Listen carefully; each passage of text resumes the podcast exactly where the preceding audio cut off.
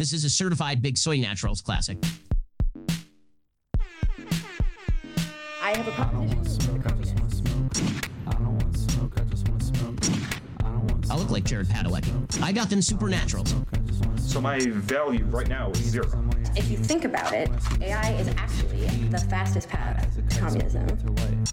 When I smoke the blue and I smoke the purple, smoking on the blunt because I want to It's run. all so adorable, but you can't have it. And I run, I smoke and scream. When I hit the blunt, it's a paper cut. Enforced farming is really not a vibe. Hello, pay pigs. Hello, patriots. Hello, perverts. Hello, Prayer warriors. prayer warriors. warriors. If there are any of you out there, um, this is part two of the only trend analysis of 2022 that you will ever need. We're moving on now to pop culture slash politics, which are the same thing. If you think Mhm. that they're different, you need to decolonize your mind. We're going to be traversing back and forth between the worlds of celebrity and the halls of Congress, Mhm. just like Joe Biden. just like Joe Biden. He's hanging out with Um, celebs sometimes. He was hanging out with uh, Yeah. Flop Livia, He was hanging out with the with the Jonas Brothers. with he the did Jonas the Brothers. he did the Joe Byron meme uh, with them. I did predict on my TikTok not too long ago that if this was the Obama era, he would have brought the Joe Byron guy like on to do like a little like skit and then right at the end Obama would come in and he'd say something like, "Uh, let me be clear, Let me uh, be Bing. Bong. Let me I be clear, Let Me uh, Be Bing Clear. Bong." it really it we, we we really should have made fun of it more when it was at its peak. I feel like we didn't make fun of "Let Me Be Clear" enough. People were making fun of Obama for all the wrong things, but that was right there. Yeah. Um, do you remember like Swing-a-miss. Joe the plumber from Oh, the God. 2008 presidential election? Yeah, I don't know what everyone was on in the mid 2000s, but people were fixating on some really weird stuff. Like all Well, that of a was the- sudden, this guy who he wasn't even like. I I think this was that was the thing is that he wasn't even a plumber. Like he Mhm. owned a plumbing business, which Yeah. is a totally separate thing. I can see how to the coastal elites um, in DC and uh, the, New York Times, they might think that, that that's the same thing as like being working class because like he might know what tools are. But that But you're a manager. same You're thing. well, not even a manager, an owner. He owned. a Yeah. And was his name even Joe? I don't remember. Mhm. But they, I do he was think so the- fixated on this one guy, and he became like the barometer for whether or not like Barack Obama or John McCain could relate to the people, and the answer is like neither of them can. One of them was in the Senate for like 50 years. He doesn't know shit about being a person. Mhm. The other went to the University of Chicago and Harvard. Like, obviously, he doesn't know anything. His favorite food was mm. arugula. I hate, I hate, I think I've talked about this before that they ask the candidates what their favorite food is because you always get the most Ugh. depraved answers. And I Vanilla ice cream. I don't need to know. When they asked Obama what his favorite food was and he said arugula, I knew he was speaking from the heart because that is the that is a stupid answer. That's not a food. Like I, I mean think- arugula is great. I love it in a salad, but like it is it is a component of something. Like you can't eat plain arugula. You're supposed to say what your favorite dish is. Like is he eating a like, is he a rabbit? I hate him. my my galaxy brain thought about why comedy in the Obama era was so lacking when it came to like direct parody of the president is um he was the first black president so first of all everyone was like a little scared to like make um like any like sa- satirical version of him.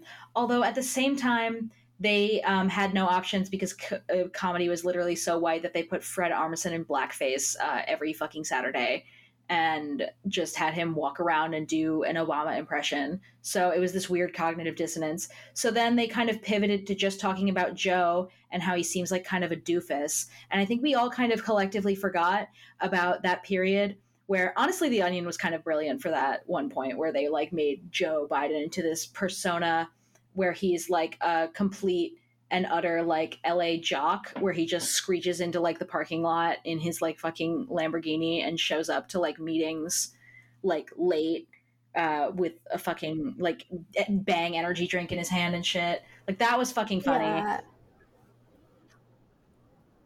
People forget. People forget, but I remember um, that Joe Biden was literally picked to be Obama's like running mate because Mhm. um, he wanted to seem Mhm. more uh, down with the racists. And so it was like he picked this super conservative, like in terms of Democrats, which is like basically the same thing, um, guy who was like a known racist, so that he would be like, "No, don't worry, like white people, I'm not gonna do anything to you." Um, so it all it all comes back to Barack, The Rock, Hussein, Obama. Everything is his fault. We're gonna Mhm. kick Kendall off Big Soy Naturals for Black History Month, and it's gonna be me and a bunch of my friends, and we're gonna rank um, all the biracials um, in terms of, well, I don't know how many of them are good. Not that many, but definitely Obama will be at the bottom of my list. I've got it out for him. I'm tired of that man. And, and, um, I think that the conservative put downs were a little bit better back then. oh then. yeah, absolutely. I'll, I'll give it to them that oh bummer and oh bungler is like that's pretty Yeah. funny i i have repurposed oh bummer um, for the communist cause but like let's go Makes- brandon it- is terrible just- it's so like have you read baudrillard Uh, oh, Baudrillard or Whatever. I'm not going to pronounce French people's names correctly on this podcast. It's Baudrillard. Um, we did, hold on. That's why, why we also say uh, Walter Benjamin instead of like Benjamin. Well, you, okay, so the Let's Go Brandon thing, if you're familiar with Baudrillard, whatever, he's French, um, he talks about pastels and he says that pastels like aren't really colors they're like signs for colors and you would only know like what they're referencing if you know the original thing and so like pastels on their own are like kind of just like floating signs doing doing whatever to me that's what like let's go Mhm. brandon is as a joke where it only works if you know it in reference to like four other things and It it, just does not stand it up feels on its very own similar.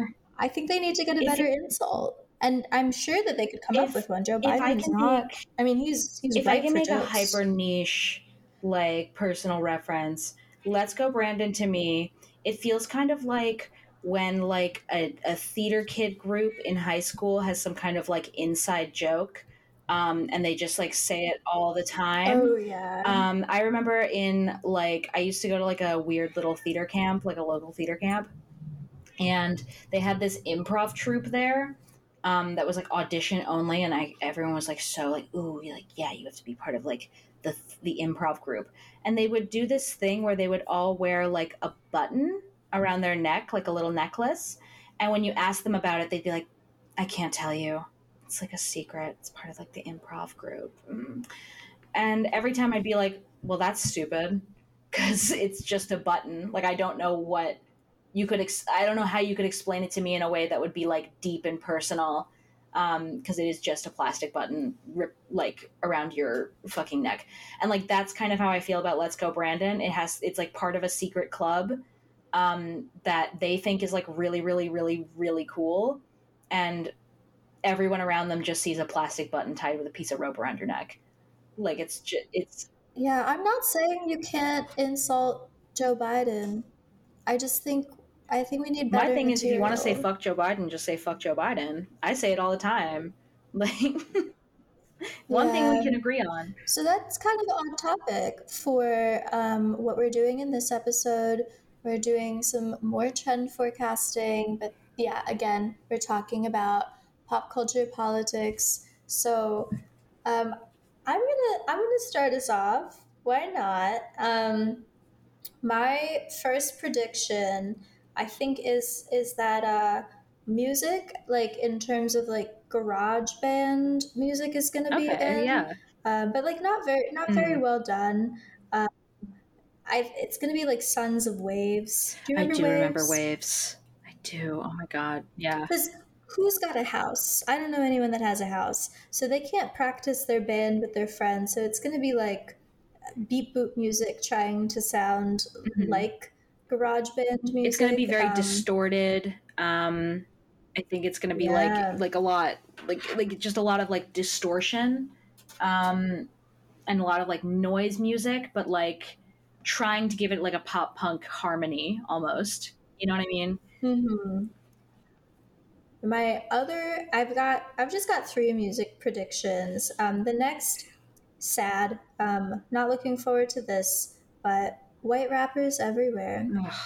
like an explosion of white rappers. It was already kind of happening before This- COVID, this but year. mostly with like YouTube rappers suddenly becoming like chart toppers. We had like Joji, Mhm. God for God, I I can't even say his name without just like having horrible flashbacks to when people were just quoting Filthy Frank at me, just like all this fucking time. I don't know who that is. I know You don't um, need to. like that Jake, Jake Yeah. and Logan Paul used to There rap, was and there I was know quite a bit. songs. there was like a, a stint where a I bunch think of it's white, gonna like gonna be Yeah. actual Mhm. white rappers, like who are with with Jack what's his face taking I- off everywhere. going to say not going to say that they're going to be good, but they will be taken I mean, seriously. Jack what's his face. and people will like them, and they will. Jack, what's his face, is taking off everywhere. Everyone loves him. The the guy who was in the uh, Lil Nas stuff. I always forget his Harlow. He looks so different from what I thought he would Mhm. look like. Mm-hmm. I um last year, for the first time ever, heard a Post Malone song. Oh, you've I had- never heard? I'm very good at avoiding. Yeah, I'm very good at avoiding stuff that I don't have You're so good at it. in. I am not at Um, all in comparison.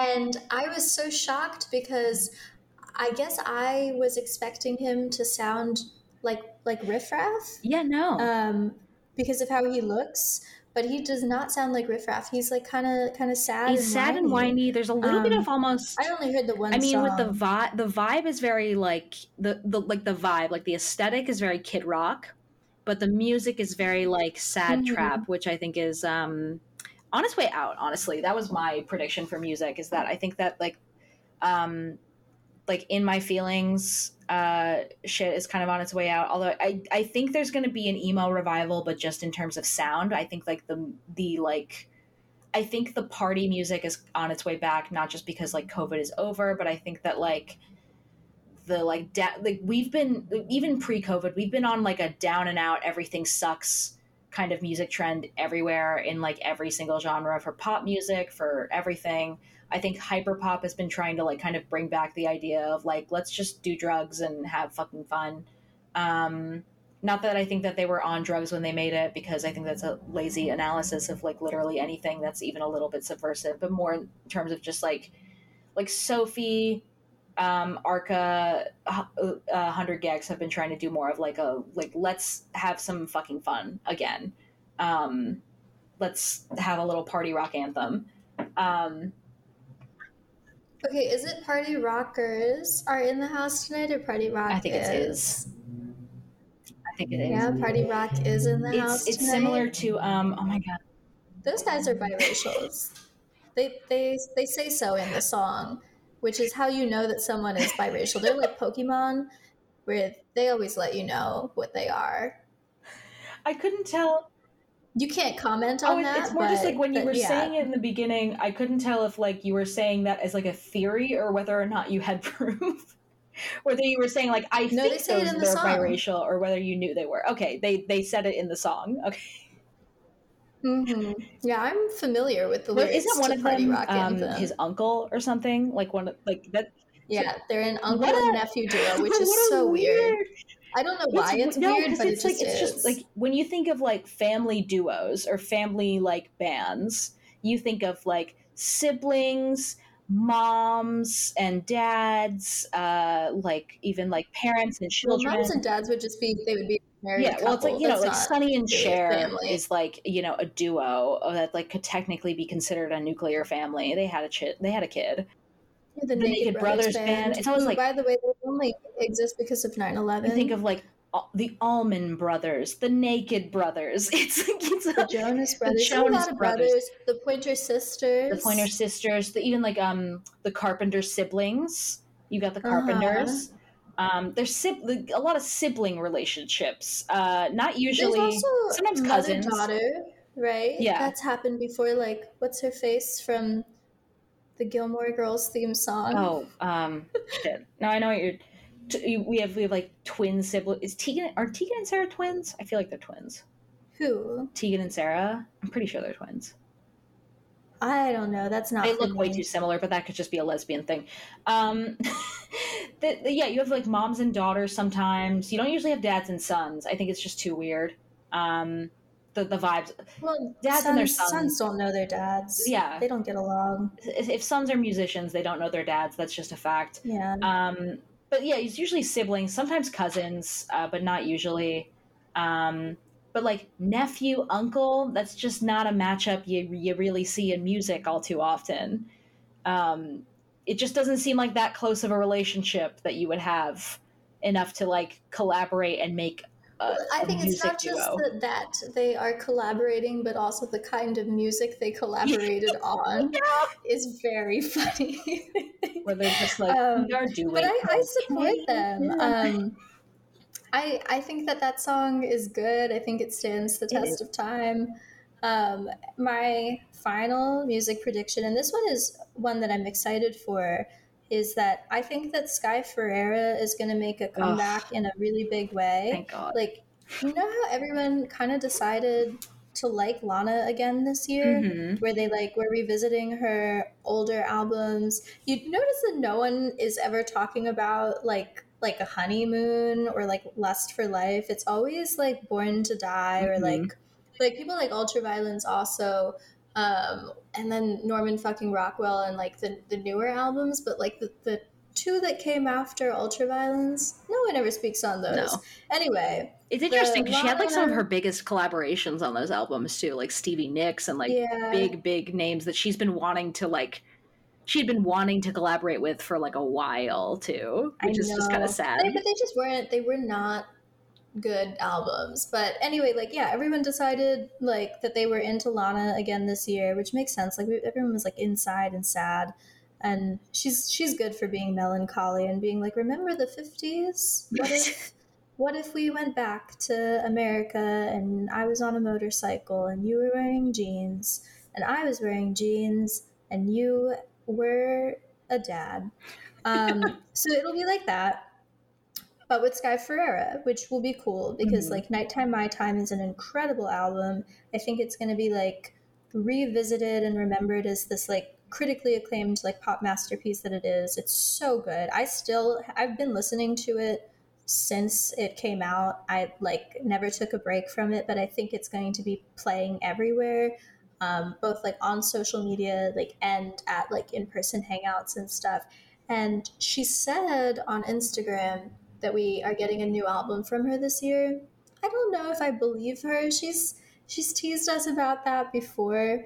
Um, but I think if that happens, then there really will be like a Sky Ferreira explosion, and we'll probably see some like some Sky Ferreira sons, people trying to trying to do a copycat thing. And I don't know if that will be successful or not, but it would be cool if it is. hmm hmm Yeah, I can see that. I think that um, pop music is going to start trying to make its way back towards like uh, party anthems. I think we're going to start seeing um, older party artists kind of like come back and do like.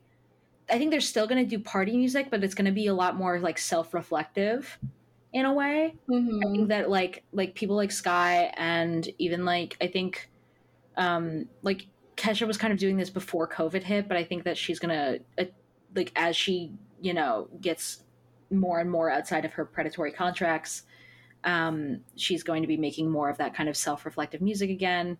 Um, you're seeing a lot of these people doing it, like Rina Sawayama, Caroline Polachek. They're kind of doing like a very self-referential wink and a smile type of um, pop music that I think is going to be even bigger in the next couple of years. Uh, speaking of Yeah, what I think you're thinking of is is nobody asked me if I was okay by Sky Ferreira. Mhm, Like I am. like upbeat, but you know, very Her and like, Robyn self-aware were on, like- sad lyrics. yeah her and Robyn were on like the zeitgeist with that and i think that's going to be um, a big pulling point Robyn for a lot of people It's so good. it's so it's good so good. It's so Everyone good. listen to Sky Ferreira. She's great. Um, I think that speaking of music, I think that industry plants. Um, somebody on Twitter said that they're on their way out, but I think that that's stupid. No. Um, because nobody can actually identify what an industry plant is. Like, if you really knew what an industry plant was, you wouldn't get mad at Cerise on Twitter for saying that Avril Lavigne is an industry plant, which is just correct. Um, you wouldn't get mad at me for giving saying Avril a compliment. you you were you were giving Avril a compliment that she's a talented industry plant, um, which is rare. Um, it, uh, you wouldn't get mad at me for saying for saying that Taylor Swift is an industry plant. You know, these are they're not neutral terms, but they're not necessarily. It's not a slur either. And I'm saying that I think If there was a slur for Taylor Swift, I would use it. I'm saying that I think there's going to be um, a lot of big industry plants, but not in pop music because that's just like it, it. That's just what it is now. That like that's what pop music is. You know, like uh, yeah, everyone knows so it. much easier right now to like manufacture celebrity, hmm um, and I don't think that that's going to like discontinue at least until people rediscover the term. And I think that this will happen not next year, but maybe like 2024. hmm But when people rediscover the idea of being a poser and like selling out, Well, um, I'll get to I- like I that part because I do I do want to talk about it.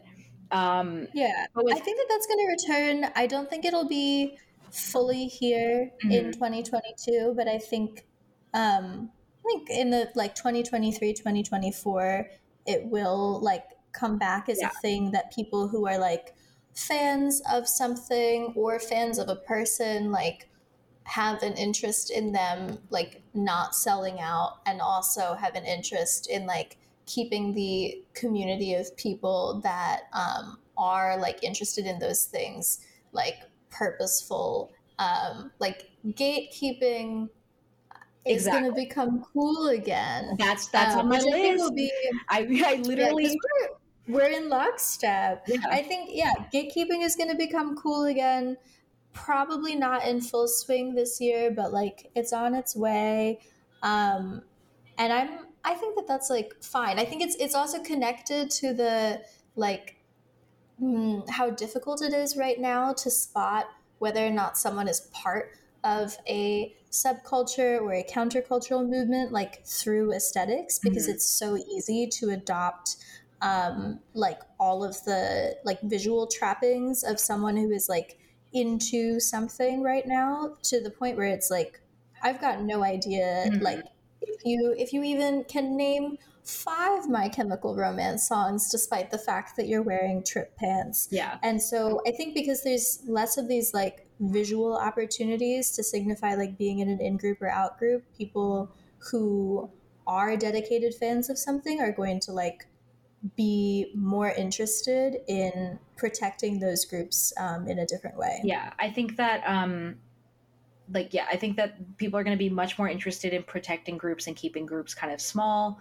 um especially in an era where like it's just so easy for something to just take off and be complete and the community around that to be completely ruined i think people are starting to get that sense again um, with the industry plant Mhm. thing what i was saying before is that i don't think like obviously everyone just knows at this point like nobody can identify what an industry plant is because pop music like in pop music in particular because it's just so indistinguishable they all are.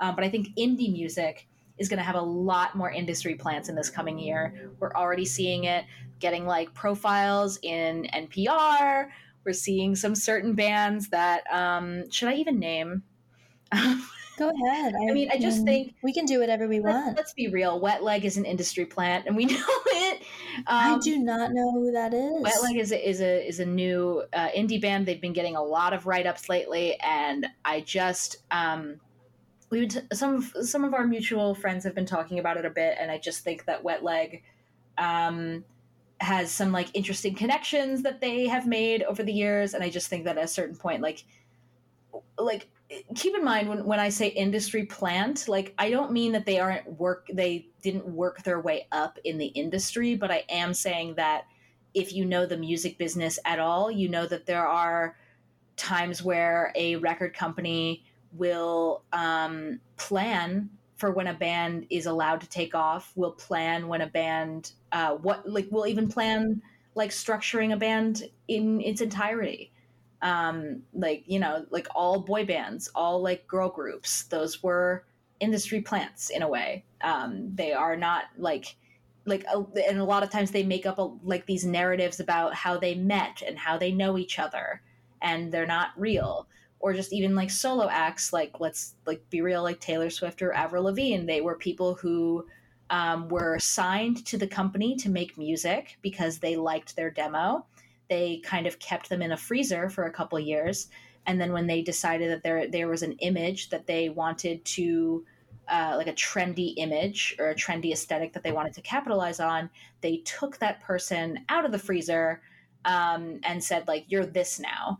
And we think that like they know that this person has the ability to do it and um, the ability to make that kind of music and then they assign like 15 different writers to make that music for them and then they make an album and then they take off artificially because they've been pushing sales and artificially inflating things that's what an industry plant is in like a dictionary definition sense um, and I think. Do you think that we could be pop stars, like I a la we could be Josie and the stars. Pussycats? Do you think we're too old? I think we could. I, you know, I think we could be pop stars. I think the thing is, is that I'm not sorry about pop stars. I think we'd be like, we'd be indie stars. I think that would be I, that could be something we could do. Want to make indie music? not like not like tr- I'm not saying we make traditional indie music, but I am saying we get written up by NPR, um, which would be fun. We could go to do a 15 minute like tiny desk and bully them.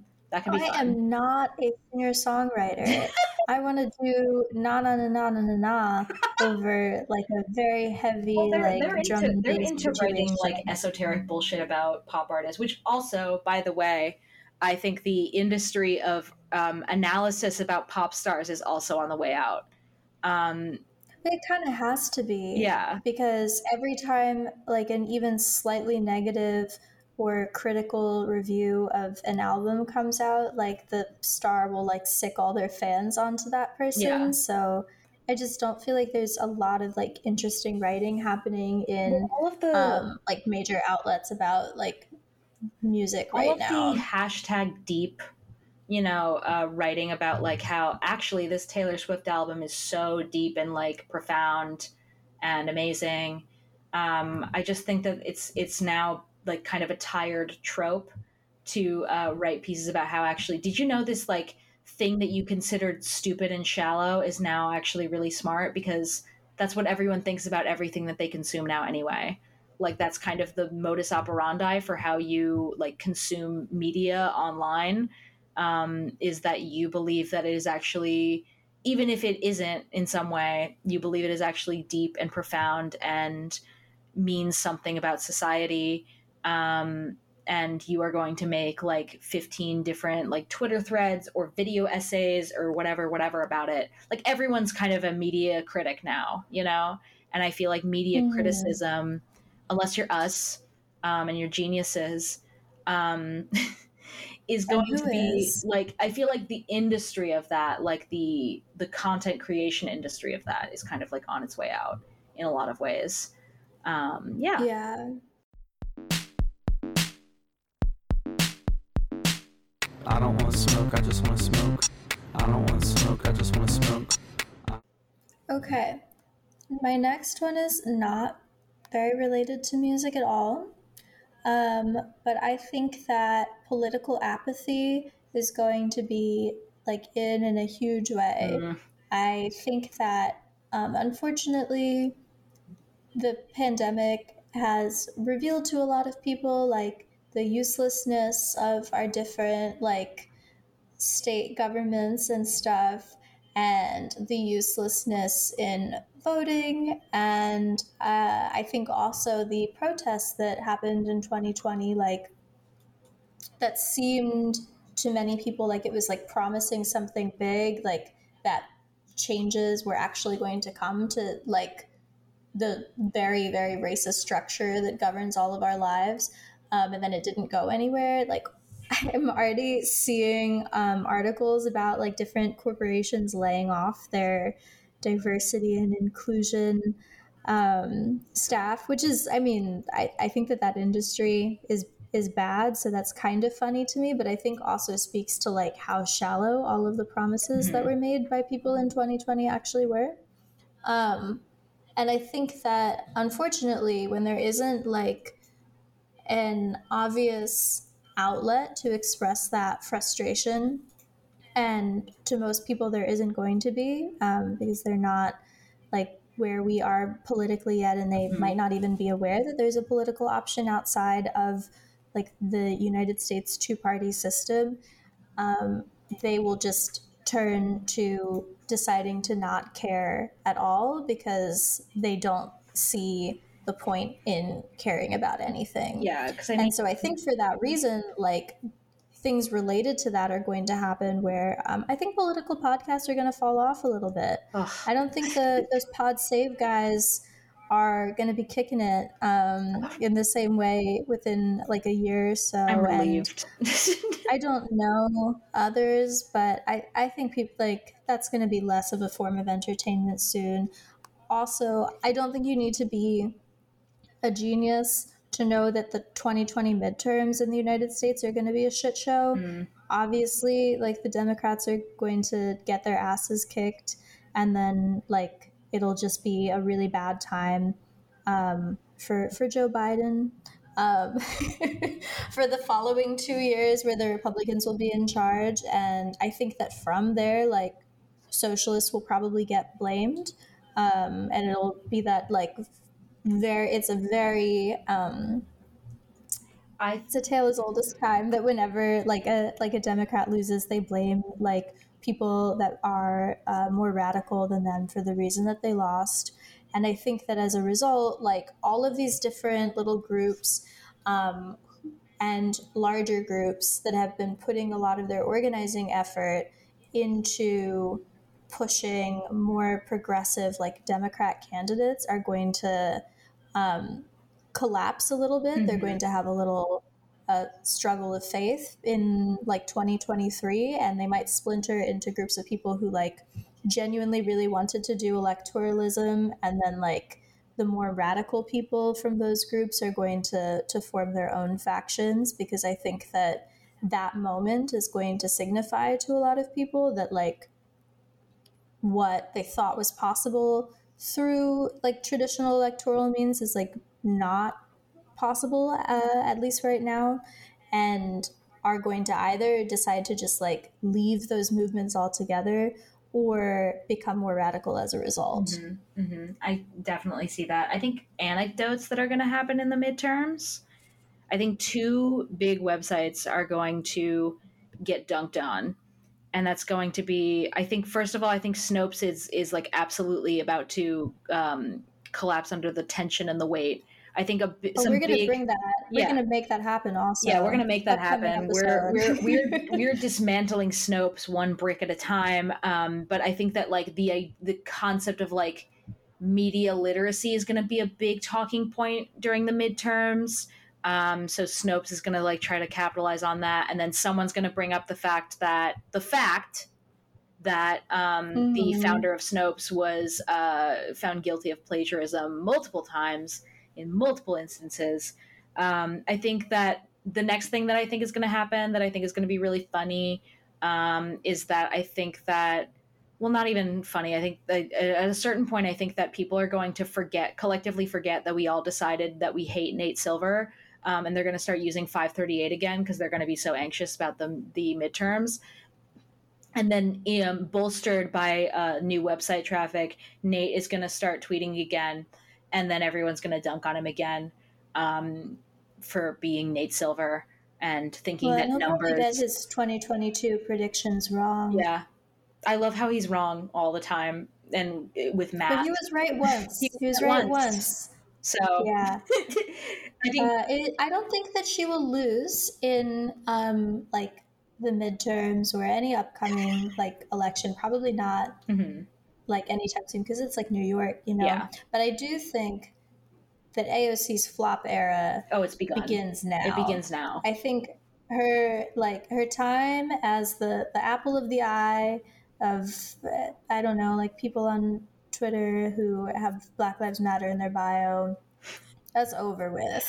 Like I think that she I like I think her her like straddling the line of like celebrity and politician who is like widely uh res- we're not widely because there have always been people that really didn't like her but who is like well respected and loved by like a very loyal faction of people that's over with and it's Mm-hmm. not just like her but i think that figures like that Mhm. um, are just like not going to be what people are interested in right now. Yeah. And I think it's like there's going to be pressure on people like her to deliver on things um, and to like maintain some integrity that I think uh, elected officials just like are not really capable of doing because of the position just that they're in structurally, yeah. and it's yeah and it's going to lead to like disillusionment with um like characters like that yeah, like political idols in some way. Uh, the feministas.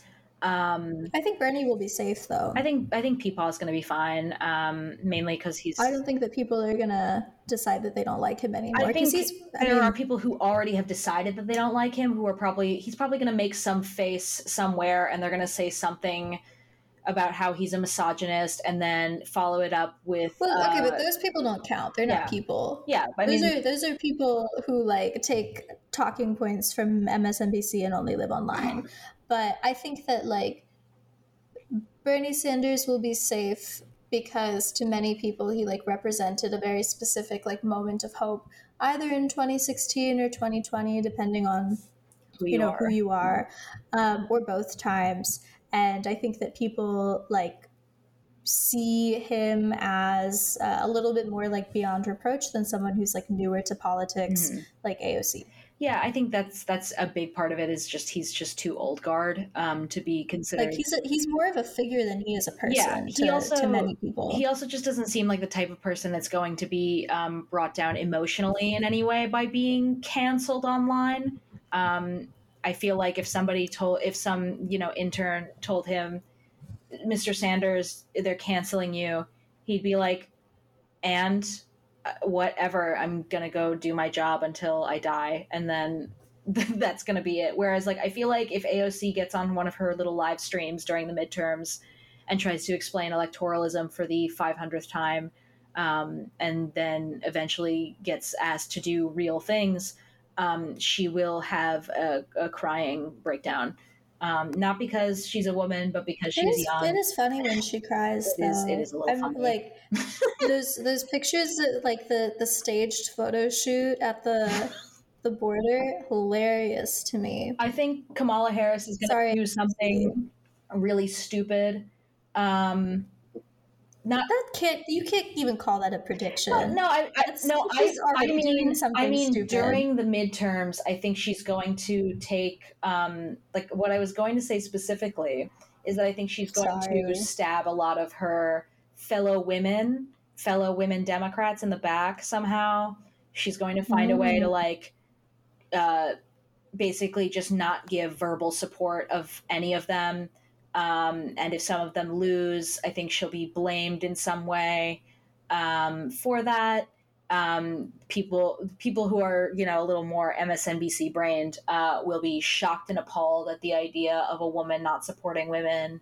Um, there's going to be a lot of discussion around like women supporting women because there's going to be like a lot of like you said before people are going to have their the image of like uh you know feminist politics politicians specifically is going to start crumbling. And with that you're going to see a lot of people like grasping at straws. Like why why why? Oh god why did my my little uh action figures not pull through for me? Um Yeah, and I, I think that even though like political apathy is going to be a thing that many people are going to be experiencing, I, I mean, it's it's happening now already, but I think that the labor movement um, is going to continue growing, and I think that those things are actually like related, where people don't necessarily see like an avenue for change within um, like traditional electoral means. Um, but have seen already in the past year a lot of like major wins that have come through like workers organizing Mhm. together.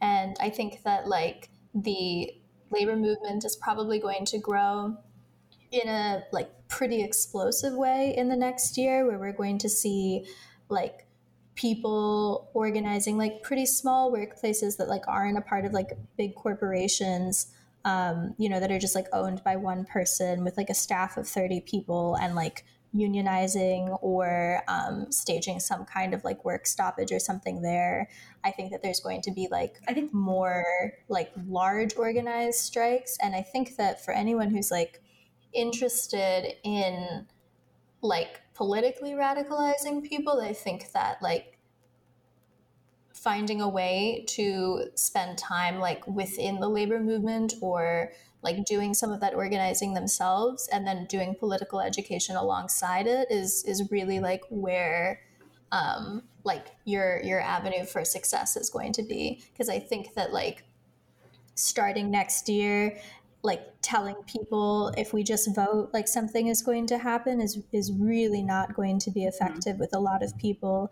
This last election i think has like ruined a lot of people's um like remaining shreds of hope in the system if they had any. And um most people are just going to choose to check out. Yeah. And then um, maybe like some people will become like radicalized through that but that usually doesn't happen without someone like helping you along. Yeah, so I would I think we would both recommend that if you are already, which hopefully you are if you listen to us, um that you, you know, do some of that work for the people in your life, maybe your mom that watches a lot of NBC um to just Well, kind of also like talk to your coworkers yeah. like talk to your you coworkers. like you can be a part of like organizing yourself um, if you are interested in like defeating um, like this overwhelming sense of apathy that I think is going to happen. yeah. And I think like regardless of what um, like our listeners individually do, I really do think that like within the next two years, like some pretty huge things are going to be happening among workers, and like whether or not they're successful, I think is going to depend on how much public support they get. And how many people are participating and what their goals are, and um, like how much solidarity they have with other workers. But I see that as as being like the I'm hoping avenue that people like want to mobilize for change I'm in. hoping that as that happens, we start to see some discussions about uh, listening to those workers and their demands uh, of the people, um, because they are very different than the demands that they have for the company. Um, like you know, yeah, we've, we've had some. Difficult to put those things in an Instagram Yeah, infographic. Yeah, Kendall. it's very difficult to put those in millennial pink and on your Instagram feed and in four slides. I know, I know, but I think that we need to start thinking about how we listen to workers rather than just thinking if I just boycott it, it'll be that's my contribution. Um, you know, there's there's Yeah. many things you can be doing, and sometimes boycotting isn't the way to do it.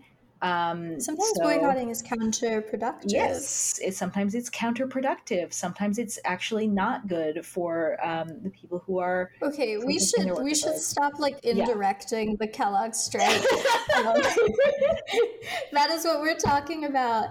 And um, on December fourteenth, um, Kellogg's workers who were going on strike did ask for people who are supporting the strike to boycott Kellogg's products. Before that, they were like explicitly not doing that, and um, the reason for that is like pretty simple. When they were on strike initially, Kellogg's had not like tried to hire scabs like in huge numbers to replace them. And so people not boycotting Kellogg's and like continuing to buy products like as they had been in the past creates the same amount of demand um, for those products. And there's like No workforce. you know not enough workers uh, or workers at all depending on like what part um, you're talking about to to like fulfill those demands and so that creates a lot of pressure on kellogg's to like come to the bargaining table because they want to maintain like the same standard of business as they had before but then when they started attempting to hire tons of scabs and like had done that um, it doesn't like function the same way to not boycott them because now like these products are being delivered to you um, regardless of like whether or not they you know negotiate with the workers Mhm. involved um, and so boycotting is now signaling to kellogg's like we're not going to buy things until you um, negotiate with the workers who are going on Yeah. strike and that's why it's very important to listen to what the workers who are organizing ask for and not just assume that um, what you think might be a helpful thing because it like seems right um, is is a helpful thing because workers have different strategies for different actions. Um, It's just, it's you know it's like it's fine like to want to be helpful yeah. um, and it's not everyone's fault that Instagram infographics are just so so bad. We're gonna make a But whole think we all need episode on get- in, on Instagram infographics Yeah, eventually, but we all need to get a little bit better about just like asking where the sources are for things and then going to the sources ourselves and then evaluating whether or not uh, that makes sense. Yeah. And if like workers are uh, taking action around something and someone tells you that this is what you should do to support them, you should just like go investigate that because it might be um, truthful and helpful or it might not be. It's really easy to spread misinformation, even by like people who have very good intentions and like only want to support yeah. the workers involved. It's it's very easy Anyway. to, to get roped into someone who you like just a stranger online speaking with authority um, because they are they have conviction and they have a clear passion for this and they want some but they want to help but God, they I they might also be fact- severely misinformed like The fact that people who were posting like the same little infographics about um, like Black Lives Matter and police brutality in 2020 were also posting things about like Cuba not being intersectional enough. Um, the following year is, I think, really telling that like people who mean really well and who even like have the same you know like set of values that you and i have uh, can like do a lot of harm by not investigating what the sources of things are.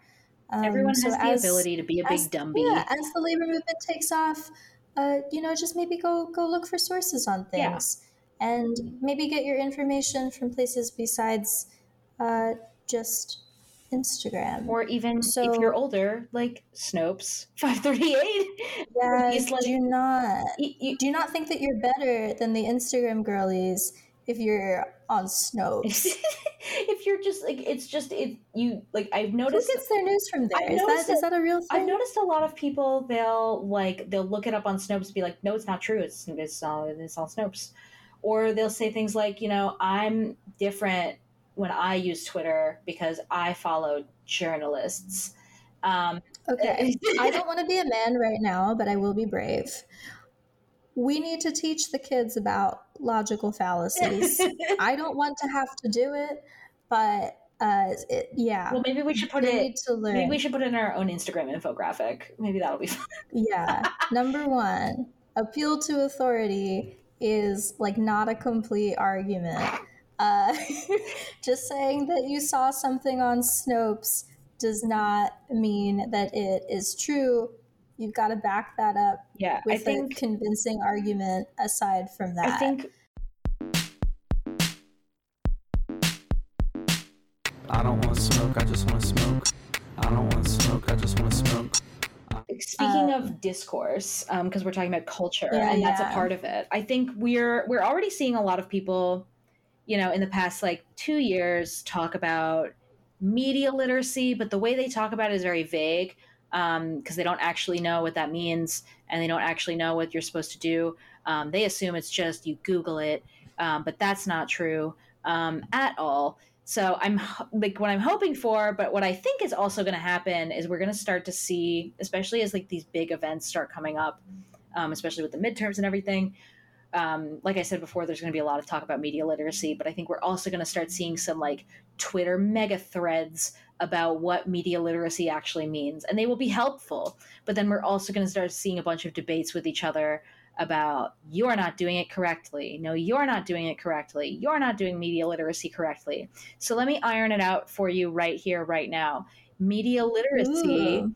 is media literacy is, and I'm not going to use the dictionary definition here. I'm just going to tell you straight up what it is. Uh, it's quite literally when you are reading a piece of media and you read it critically.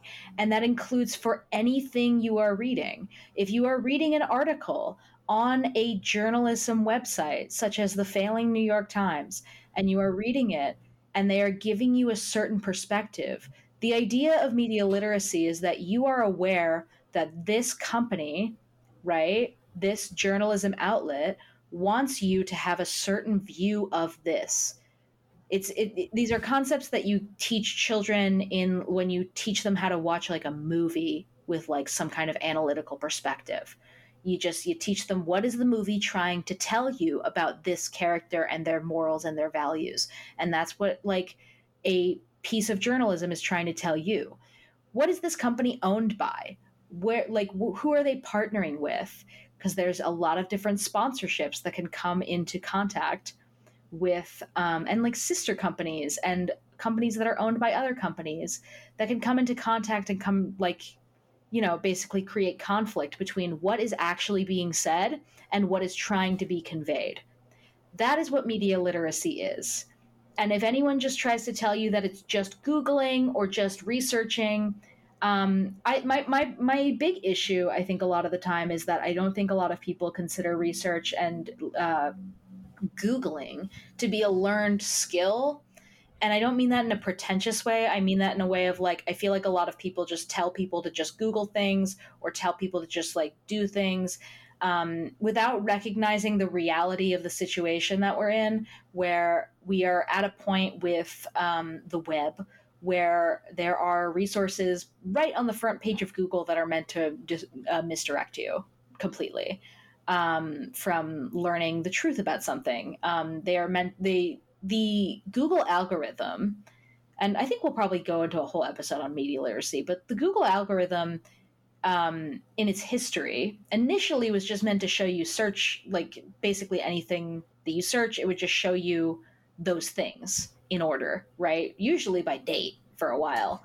Um, and then once they uh, realized they needed some kind of profitability market, um, they started realizing they need to start getting into like algorithms and data mining and figuring out what exactly will uh, using you know predictive algorithms to figure out what exactly would uh, f- fit with your biases in order for you to buy things.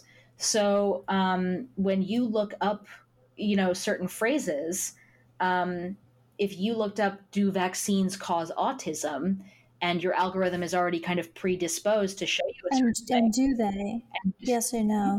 no No? No. It'd be cool if they did. It'd be though. cool, um, because then we'd we'd all be autistic. That'd be really fun. Um, It would. it would genuinely, and it's not even a joke. Um, That's my stance. I'm, I genuinely, wholeheartedly believe that. It would Mm-hmm. be cool if the vaccines did cause autism. But also, like, there's so many vaccines. So that wouldn't really make any sense because, like, they're all composed differently. So how would like how would each of them give you the same result? I think they'd have to each give you a different. Anyway, I, I, sorry, Yeah, but the vaccines don't mean, cause autism. main thing is that I think we're going to see a lot of discussion about what we're starting. We're going to see a lot more specific discussion about what media literacy is. But make no mistake, it will be annoying. Will be very annoying discourse.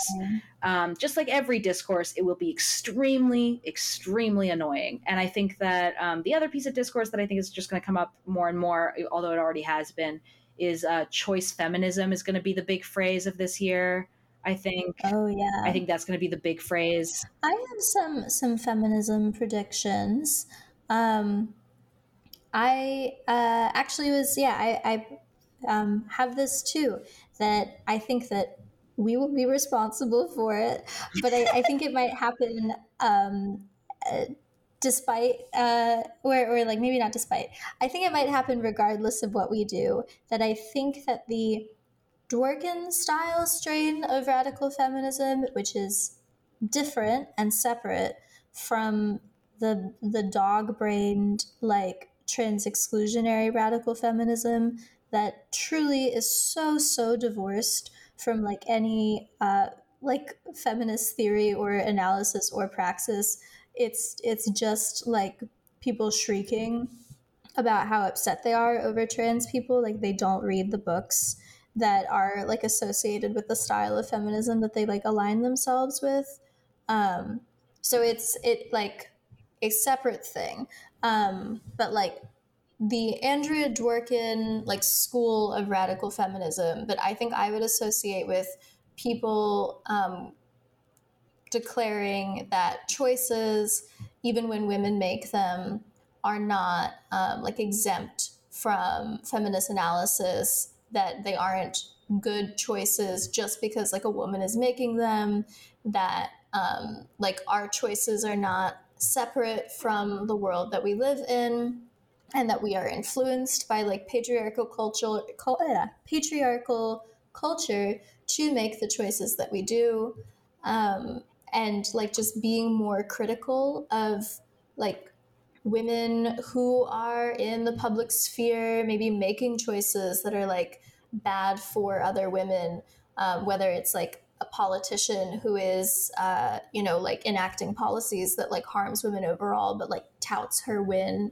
um, as like a win for women because it's like a symbolic victory or a celebrity who's like behaving in a way that like invites um, a lot of like sexist responses for the sake of like making money. Like i think these are things that people are going to become more comfortable with critiquing. Especially we've seen that Um, with like the term girl boss becoming like completely falling away from being a sincere term and being completely derogatory you know? Right. Yeah. Like i i think that um the the era of like celebrating women's choices for the fact of them just being choices is coming to a close um as well as like the i don't know the era of just like wanting women to do things for the like for the sake of it like being women doing them without like Mhm. thinking more deeply about like how that affects women overall or if these choices that are being made like does anything to the ad- advance the cause of liberating people from patriarchy women are um, definitely which I think is is actually like the key difference between like um, radical feminism versus like liberal or choice feminism, where choice feminism is about women being equal to men um, and having the same things that men have and being on an equal playing field as men, versus radical feminism, which um, should be about like liberating everyone um, from patriarchy Mhm. Mhm. which does and should include trans people. Um, unfortunately, the term radical feminism has like totally been stolen by some freaks that that don't know anything. But I think that we can take it back, and I I do think that like there's going to be something that happens um, within the next like year or so, and it might come out of um, maybe a disillusionment with with Me Too Yeah. as well yeah where I think people are maybe recognizing that the institutions that we've set up are like not ones where women can like truly be equal to men and also like questioning what it means to be equal to men. I feel like it's not a big enough part of the the Me Too narrative that like Harvey Weinstein's lawyer for a long time was Lisa Bloom, Mhm. who is like a celebrated feminist lawyer. Um, people really didn't Um, talk about that like absolute betrayal um top 10 Mhm. anime betrayals literally like it was yeah, I truly mean, gutting Gloria Allred's daughter. Yeah. Gloria Allred's daughter. Like that's a, it's I, I think like indicative of uh, you know how little the individual choices that like individual women make have to do with like the betterment of women overall and also like the betterment of everyone who is harmed by patriarchy um, and i think that like in the same vein something interesting is going to happen with people aesthetically too where right now we're still in this moment where you can call yourself a feminist and then uh, do some like interesting things with the way that you look um, i think the whole like bimbo uh, movement Yep. that happened like last year is a good example of that. Where I'm not saying that you can't dress how you want to and be a feminist, but I think that if you're dressing in a way that purposefully is done by you, not because you just like those things, but to appeal to the male gaze, but then say that you're doing it to be subversive, but the only thing that you're doing that's subversive is saying that you're being subversive. I don't really think that that quite. it's going to be a similar vein with alt culture where it's just like if you're not being subversive like the poser thing like you're saying in the next couple years is like going to come back along with gatekeeping i think it's going to be very so similar with feminism There's going to be a desire to signal that you are um, like a feminist, and there's not going to be a lot of people that participate in this because like feminism has never really been popular. It like took off in 2014 in a very like um, commodified sort of way, but I think that there will be like a significant um, like minority of people who identify with this, Mhm. and I think that the way that they might want to like signal themselves as being a part of this movement um, might be in things that people did before, where maybe they don't wear makeup um, Yeah. because like they don't want to appeal to The- the male gaze in that way.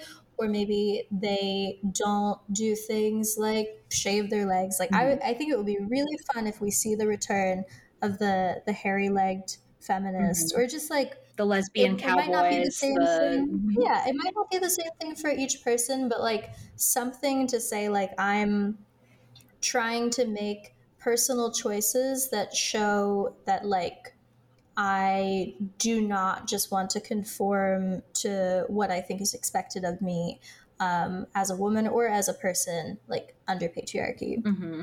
Mm-hmm. Yeah, I can see that a lot. I was I was gonna say in my list, I said like bimboism is out. Um, Oh yeah, People- with. people were saying himbos are out, and I do think that like the term is out, but I think the practice of giving men baseline, um, just lauding them for baseline activities of not being a Duke Nukem violent feral creature. Um, Yeah, that'll never be over. that'll never be over. It's just We love celebrating men for being average. yeah we've it's just like that's that's a tried and true method it's never going to go out of style until we undo gender altogether um, that's just there forever himbos are out but they're they're going to find a new way um, to loud men i think bisexual men are on their way in i do Oh, I was gonna say bisexual women are out, bisexual men are they're in. in, And. I am I'm okay with that because bi women, you had your time in the sun and you are annoying. You did annoying things with it. You were like being bisexual isn't about being a slut. It's about like Being- watching watching steven like, universe with your cis hetero man partner yeah. And you know what? Being bisexual can be about being a slut. Why not? Um, we need to start I embracing think like bi, bi discourse will be out because the bi women will be out, Mhm. and they're the ones that are doing it. The bi men are not doing that. Yeah. you notice those conversations online. The men are noticeably absent from it, and that's because they're too busy getting hit on by everyone. i've said this Everyone loves every- a bi everyone man. loves a bi man and I love a bi I man. lo- I love a bi man. I love. I clocked Casey Frey as a bi man before he even did, and I want I want that on the record that I did that. We, we got on Discord on voice chat um, with a couple other friends, and at some point I said I want to talk about the bisexual aura of Casey Frey right now, um, and that was in 2020. Would you cast Casey Frey in a Gregg Araki movie? I would. Oh, absolutely. Like as a protagonist or as like I a- think he'd like be. I think he'd be a beloved side character, like the, the one that everyone makes the gift sets of. They don't care about like the main guy. They care about Casey. Like oh, that's yeah, yeah. that's what I'm thinking. The bisexual man, it's a, it, he's a superior man. Yes, Um, whereas the bisexual woman, it's touch and go. I mean, like she's, you know, sometimes she's better than the straight woman, but sometimes she she might as well be one well, of them. Well, my issue, right, Um, and I've said this before to you, um, not on the podcast, but to you generally. We're always complaining. we're always complaining bi about bi people. bi people because we are bi and we are allowed to do that.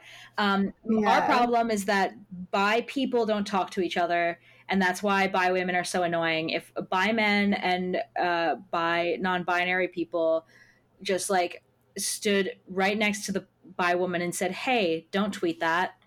Don't tweet that. Just talk to us. Like they're they're just very isolated, and it makes me very sad. Yeah, I think that it's a problem of not having you friends. can, you can see it in the way that they talk because they talk about like how they're like the way that they talk about like the discussions that they've been having with friends it's very clear that they only have straight friends. And like i've you know i haven't been there um because i was i had very gay friends in high school.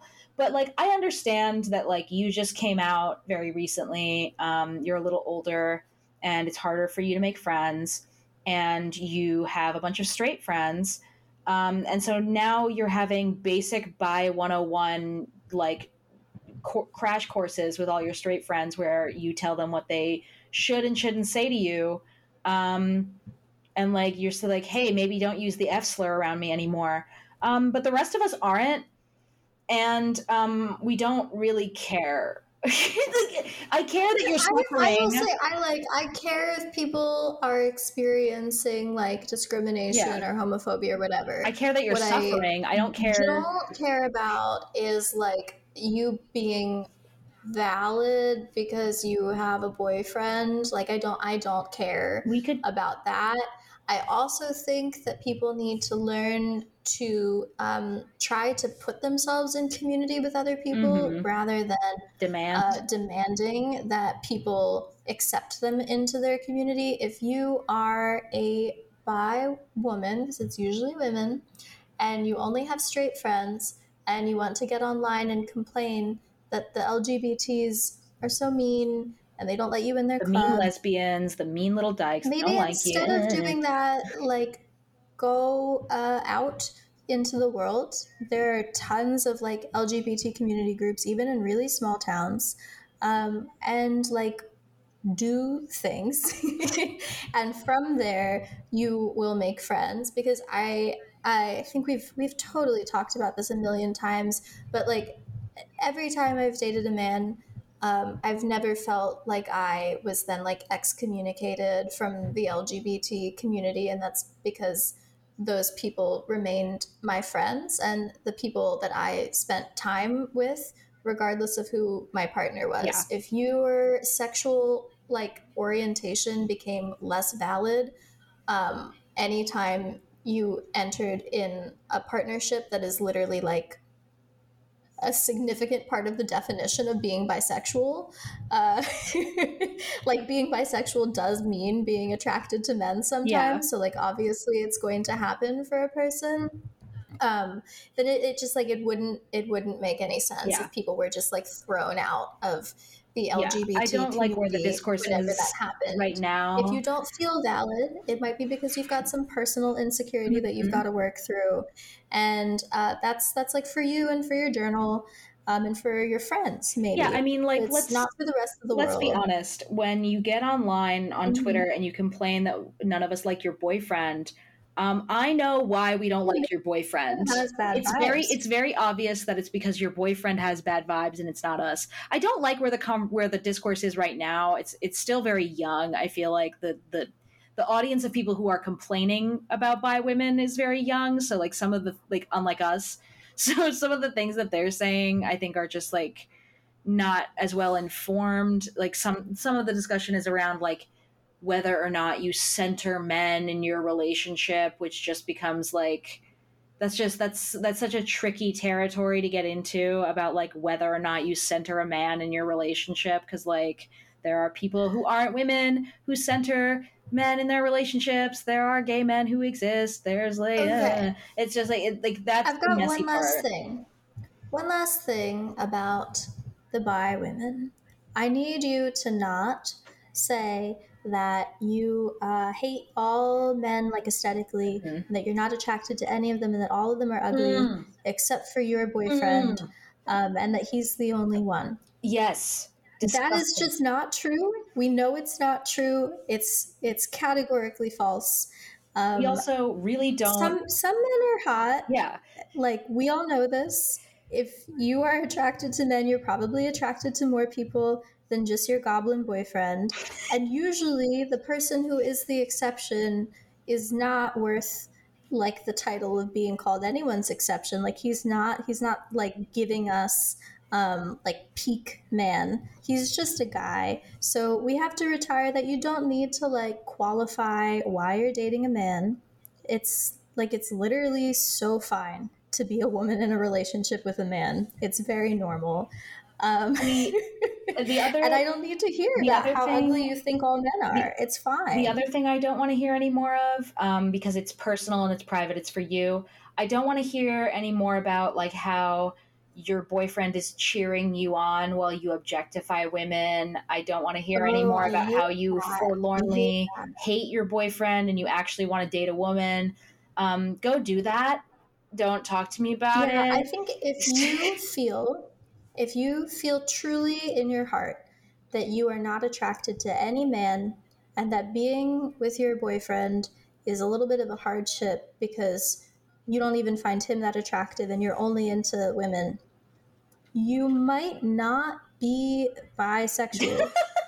and that is okay. That's a tough conversation to have, but it's okay. you feel like you just need to say out loud that you're not ever interested in any men, even though you're dating one, but you feel like this is something that you have to say to um, All of us. demonstrate your bisexuality to everyone. You don't. Yeah, It's I mean, fine. I just the the one relationship that I like between a cis man and a cis woman, it's the two bisexuals. You can totally tell Mhm. every single time. You can You clock can. it. But It's that's so also, cute. my friends, it's not an LGBT relationship. No, it is not. is a straight relationship with two people Yes. who are in the LGBT It's- community. It's an important distinction. Do not say that your relationship is gay No. than or, or especially gayer than other Yeah. people's. That's annoying. Mhm. Just just like your boyfriend. It's fine. Normalize liking your boyfriend. Mhm. Exactly. Speaking of men that are hot, um, this is not a trend, uh, but I think that like Al Pacino, like a young Al Pacino, very sexy. That's a that's a man that I would be bisexual for. is he bisexual? It, I mean, He's Italian. yeah. If you're Italian and you're not, if you're an Italian man and you're not those like bisexual, little gold necklaces. I mean, if you're an Italian man and you're not bisexual, like revoke your Italian card. Like, actually, though, yeah. like, grow up. okay um we we got a little bit off track but on the topic of people that are sexy Mhm. i think that the sex positivity movement which was like already on its last dregs i think it's it's fully out now but not uh in favor of anything good Mm. I think that we um, have already like heard some of the talking points from certain um, self-proclaimed dating experts about how like casual sex is demeaning to women. It's always about like the women involved, and it's always about heterosexual sex. But that like casual sex is demeaning to women. It makes you look desperate. That like it you know like kind of going back to like the same like dating maxims from like the 90s and the 80s about uh like if you have sex with someone on the first date like they're going to think less of you and it doesn't do anything for you um and that like you need to be a little bit more guarded with yourself sexually um in order to get respect from your dating partners. And i think that this like comes in uh, like an understandable and like correct backlash to the sex positivity movement Mhm. that like falsely proclaimed that you um, will always like feel good about yourself and it will always be like a good choice um, for you to like do things sexually and like be sexually available to people that are interested in you or that you're interested in um, and to like do things that you haven't heard of or that someone is like introducing to you um, and that if you're like proud of yourself or that you love yourself then like you will do these things and like not being sexually like open or available in these ways is like a sign of insecurity or a sign of like internalized misogyny or something. And i think all of that was like very damaging Mhm. to a lot of people that like had their formative sexual like like years in in that moment and i think that the backlash to it where now it's like doing this is demeaning to yourself makes sense now like but eh, both are both are bad um If we got both are bad we're starting to head towards a more puritanical uh, version Yeah. of everything. I mean, we're we're I, I've said this before, and we'll probably do a whole episode on like Fosta Sesta and its like repercussions. But um, and we're we're gonna we should probably do an episode on the the Tumblr iOS censorship at some point because that's that's been Ugh. very interesting. Um, I think things are just going to get super weird for sex Yeah, overall. I mean, they like, already every have. social media I feel like bans suggestivity Mm-hmm. and like nudity and like OnlyFans is definitely going to start feeling oversaturated to people Mm-hmm. soon. And that that's the So, thing is I- that the, yeah. the the problem I think some people wouldn't see a problem with the censorship of sexuality and nudity on the internet, um, especially you know I think some older millennials are starting to get on top of it because uh, or, or get on board with the idea of banning things simply because they're starting to have children and so they're they're thinking of the children. Um, but I don't think people realize um, how like deep of a hole that becomes because what it's doing is that like the the thing with a lot of this like um, banning of sexuality and and and sensuality on the internet um, is that it's being done by algorithm and it's being done by committee. Um, and those committees are um, and those algorithms are completely imperfect. So if you're fully clothed on the internet, um, your like your entire account could still be completely banned um, simply because you're wearing something that the algorithm has deemed too sexual.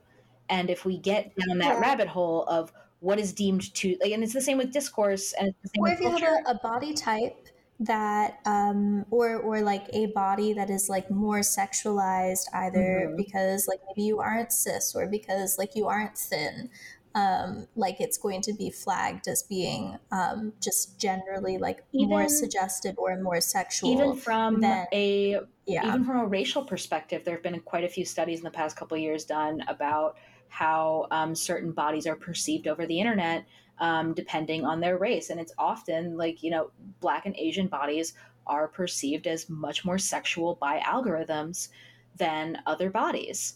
Like that's like because those are the body types that have been fetishized. So it's it's a deep, Yeah. deep rabbit hole that once you start like allowing it to if you if you allow even a little bit to happen it like the entire thing comes crumbling down on everyone the effect is felt everywhere. And that's what sex workers said when fosta sesta was passed. Um, and that's what we're saying now. Yeah, I mean, when when Sesta Fosta was passed, like people said over and over that it was going to push sex workers like off of online and into the streets. Not that it was going to like um, eliminate any unsafe situations, but that it was going to like move unsafe situations that were happening online, like into a place where it can't be monitored at all. And it was going to move people who like were safe into a place where they are now unsafe because they are like only working in person. I think that the same thing is going to happen as like sex, suggestiveness, like nudity, sexuality, like discussions of sex are all just like banned from the internet. Where like I don't think it was good for me that I learned so much about sex from the internet. Absolutely not. In, in like the unfiltered way that I did, I don't think it's going to be good for people that they won't be able to learn anything at all yeah um, on the internet, and it's going to like push them into spaces in person um, where maybe they don't have anyone to talk to, and then like are unsafe or have bad things happen to them because they aren't aware of like how to be safe or like how to develop boundaries for themselves um, or are given like very bad advice Mhm. um, it's you're seeing it like now it's going to be um, often with difficult You're seeing it now a Yeah. lot with um, a lot of people giving tutorials on how to be a sugar baby and like how to like make money um, doing sex work once you immediately turn 18 and it's just one of those things that um, it's it when it like we said before it's a byproduct of like the choice feminism shit um, where it's like you're uh, you're telling people who have just freshly become legal adults that um, they should get into dangerous situations, and you're giving them absolutely no um, warning. You're giving them no prep, and you're basically telling them um, that they should just jump headfirst into this very dangerous situation. And at the same time, you're telling teenagers that they should censor their feet online um, because sometimes people might find some sexual gratification in that. Um, Yeah, So- it's going to be very annoying being like an anti sex positivity, like anti porn, like person. pro sex worker person. yeah, pro sex worker person because like we are going to get lumped in with the freaks, and um, you're you, like it's it's just going to be a lot of work to like distinguish the difference between the sexual like puritanicalness that's happening versus like a legitimate critique of sex positivity, which is really too bad because I think that there's a lot that we could learn from that movement. I don't think all of it was bad. No. Um, but I think a lot of it was harmful, and I think that like swinging the pendulum fully the other way is like going to be equally harmful, I mean, just in different the ways. unfortunate part is that I think, um, like in a societal, like structural sense, we're still very much a conservative culture. But in like a much more social sense, we've become a lot more of like an open discourse kind of culture. Um, and those 2 Mhm. things are still very much like clashing and conflicting. Um, I don't want to smoke, I just want to smoke. I don't want to smoke, I just want to smoke. Speaking of sex stuff, this one I don't know if you can respond to this, but uh, Asian guys are the new black guys. for white girls with fetishes.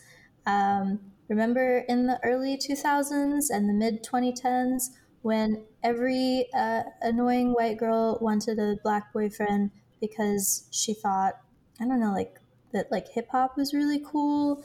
And I think that people, even if they didn't want to like verbally acknowledge it, like did know on some level that like black people were responsible for like every cool like cultural output that was happening at that time. And so everyone just like, you know, they wanted a piece. It was mostly white women with black men, not so much the other way a lot around. of celebrities, But- I would say, like there was a lot of Yeah. celebrity couples like that. the the black man's time in the sun with white women uh, is over. Um, it's about Asian guys now. Uh, I think I think K-pop's responsible for that. Oh, absolutely. and like K dramas. The amount of um, and like also just like the rise of the weeb. the amount of They've- women they've really, I knew over. from anime club in high school that have now gotten on Facebook and said that they are taking a year to go teach Korean. Oh, the, the women are doing Oh, it now yeah. too. That's so. oh yeah, big time, That's so funny. big time. They're all Yeah. going to Korea and they're going to teach English. Um, and you know why? It's they're trying to get their MRS degree overseas, and like that's. That yeah, Like- yeah. Asian guys are the new black guys. I think we're gonna. Do you think white. we're gonna see some like celebrity couples that embody this trend, or are you thinking like obviously the K-pop guys are like they have a contract that like locks them down from dating altogether a lot of the time, um, but I don't know about like like Western couples that will embody this in some way. Um, yeah, that's I. I don't have a lot to say on this point. I do know that. Uh, our friend Janae has been um, sending us a lot of links of a lot of these uh, women on TikTok who are fantasizing about Mhm. having a mixed race baby with um, K-pop Uh, stars. They love fantasizing about mixed babies. Uh, okay, and then the white guys, they're not exempt. They used to be um, really into Asian girls, and that was their thing for a long Mm. time. And it was because they, I think, they learned somewhere on like Reddit or something that Reddit, like Asian women are more submissive and like going to do whatever they want and more pliable than like white American women. Obviously that's like you know not true. And i think that they've had the past few years to figure out that um, the asian women that they have been fetishizing are people and are like just as likely to tell them to fuck off as probably more than a white woman would yeah, white women do love to stick by they, their they men love tolerating Um, so I think that for long, long periods yeah so i think they've gotten over it they're over the Asian girls and they've moved on to light skinned Latinas. Ugh. That's the new frontier. Um, I take no pleasure in reporting this, but it's it's happening. Look out for it, friends. Um, white guys with Latina girlfriends. Ugh. Astrology's falling off. Also, that's next. you you think it's falling off? That's disappointing for you. Yeah, not right now. Not right now. I mean, not for me. Do you think um I think that we're we're shifting Mhm. from like spirituality that's personal and that's like practiced by yourself and maybe like in conversation with friends to um organized religion once more. I've been seeing a lot Um, of like um, people making businesses around making readings, um, and I've been seeing some Mhm. internal drama based on that, where they're like giving Oh, out yeah. readings The that are fake. are always fighting with each Yeah. other um, but i think like uh, astrology is it's a it's a very old form of spirituality and it's been practiced by people all throughout the world for a very long time but the way that it's like currently practiced in the united states in a mainstream way is like a personality quiz Mhm. and I think that that was probably enough for a lot of people who just wanted like a like a little bit of spirituality in in their lives, but like not too much. But for people who are now, um, you know, coming out of like a mass death event and like a mass disabling event, and also have like not spent a lot of time in real community with other people, are going to be looking for that. And I think that for many people, what's going to feel most right is like a return to um, like maybe whatever religion their family practiced that they didn't spend that much time in, or like the religion of a friend, or like maybe they're going to get evangelized by someone because you, you know that the Mormons are going to be out and looking for people Yep. like They've already been sending. They've been sending handwritten. Jehovah's Witnesses have been sending handwritten letters to uh, my apartment for over Well, a year I now. could never be a Jehovah's Witness. I love my birthday so much. I love my I love birthday. celebrating my birthday. I love my birthday. I love So- Halloween. I can't. Could not, yeah, could not happen. And I, yeah, I don't think that this will be like um, necessarily bad for everyone, but I think it's going to align with like people becoming a little bit more like politically apathetic, politically conservative, also Mhm. depending on what religion they join. But I think people are like they're looking for rituals, they're looking for community. Um, they're like looking to feel like they are a part of something much bigger than themselves. And I think that the very personal and individual way that like astrology is practiced um, by most people right now is just like not delivering on that. Mhm. This is why we're seeing so many people who I don't think that they're actually doing it. Mhm. I don't think that they're actually converting to Catholicism because I know that it, it takes a year. You got to go to school for a year. You have to um, do five of the sacraments within the year, and then you have to take a test, and then you have to like recite the Nicene Creed in front of the entire congregation. I know that there's no way that all of these people who are now posting about going to Latin Mass um, have converted to Catholicism within like the past three or four months. First of all, okay, the Latin Mass is in Latin. Do you speak Latin? because why would you want to go to Mass um, for the religion that you just joined in a language that you don't understand? What are you getting out of the Mass? I could go to Latin Mass if I wanted to because I was raised Catholic, Mhm. and Mass is like it's the same structure every time. So at this point, I know exactly what's going to happen when it's going to happen, and so I would like understand what's going on no matter what language it's in. But if you're brand new, why do you want to go to service in a language that you don't speak? Don't you want to learn what the priest has to say? Why are, you, what, here? what, what are They're you just doing there? Are you? They're there to stand in a group of people and and like to post later that they've like returned to tradition.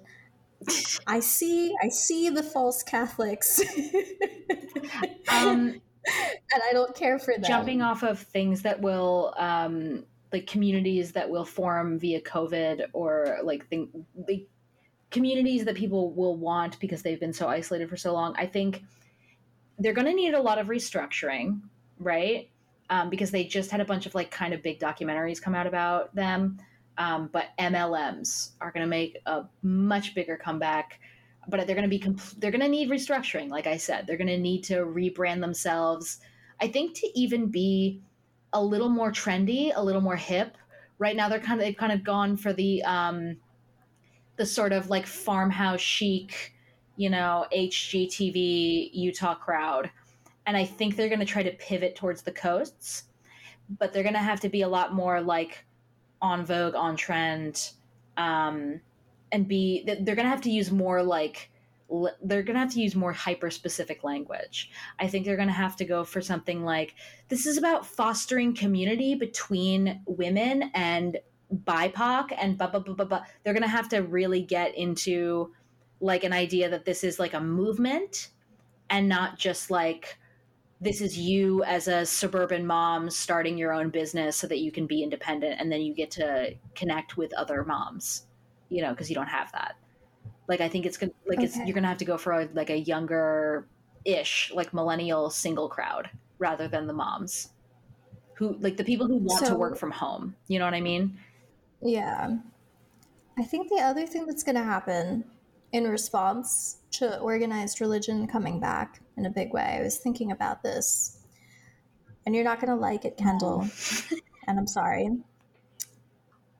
Edgy atheism. Oh, making making an imminent return. Oh, and it's going to be worse oh. than the time before because do you remember like the Christian versus atheist debates? Yes, painful. So imagine those happening, but on like Twitch oh. or on like. TikTok duets. Oh. Like imagine people doing like Christian versus atheist debates, but like over oh. I don't know what are the games that people play? Um, fucking Among Us. yeah, sure. Um, and, and I think that like it'll mostly be atheists fighting Christians because I think that the like majority of people who in the like coming year decide to get like back into organized religion are going to become some kind of Christian. So that'll be like what the atheist backlash is in response to. But like Muslims will get in on it a little bit. Like there will be some atheist versus, versus Muslim debates. I think that Jewish people are going to mostly be left out of that. They're going to mind their business. Um, yeah, but it's it's gonna happen and then there's gonna be like atheist groups because again these people are also looking for a community like being like an avowed atheist is is I, I don't know if it's fair to call it a kind of religion in its own way but it is like a dogmatic belief system um, you know if you like didn't care like you would you would just be like chilling if you like found out that someone was a christian or whatever mm-hmm. but like people that are like avowed atheists like they want to evangelize you too mm-hmm. um and it's gonna it's gonna happen they're gonna be back they're gonna be checkmating us and like ooh, doing like if this is so true then like explain explain this christian and it's gonna be kind of it's gonna be kind of funny it be funny. It'll mostly be bad. Yeah. Um, and I think like for the people who don't get into organized religion, there's still going to be like this desire to be a part of like groups that connect them to something larger than themselves. So cults, mm-hmm. cults coming oh, cults back coming in back a big way. Big way. That's kind of what I was getting uh, at with the MLMs thing, but like like I said, like yeah, I guess like an MLM is a kind of yeah. cult for sure. And I think like fandoms are also part of the cult oh, trend, oh, which is like I think why we're just seeing like more intensified like stands and like stand groups and stuff because it is also a way of like forming community and feeling like you're connected to something very large. I think that while many people like will not go this route like there will be some people who become like very politically radical for the same reason and join some kind of like political group too. Mm-hmm. But just like people are going to be latching on to different things that are structured and that are like a part of um, like a community rather than something that is like personal and individual um, and it'll be it'll be fun it, it'll be a, mostly a lot of bad stuff um, Yeah. Mostly. Mostly. i think ketamine is going to become mainstream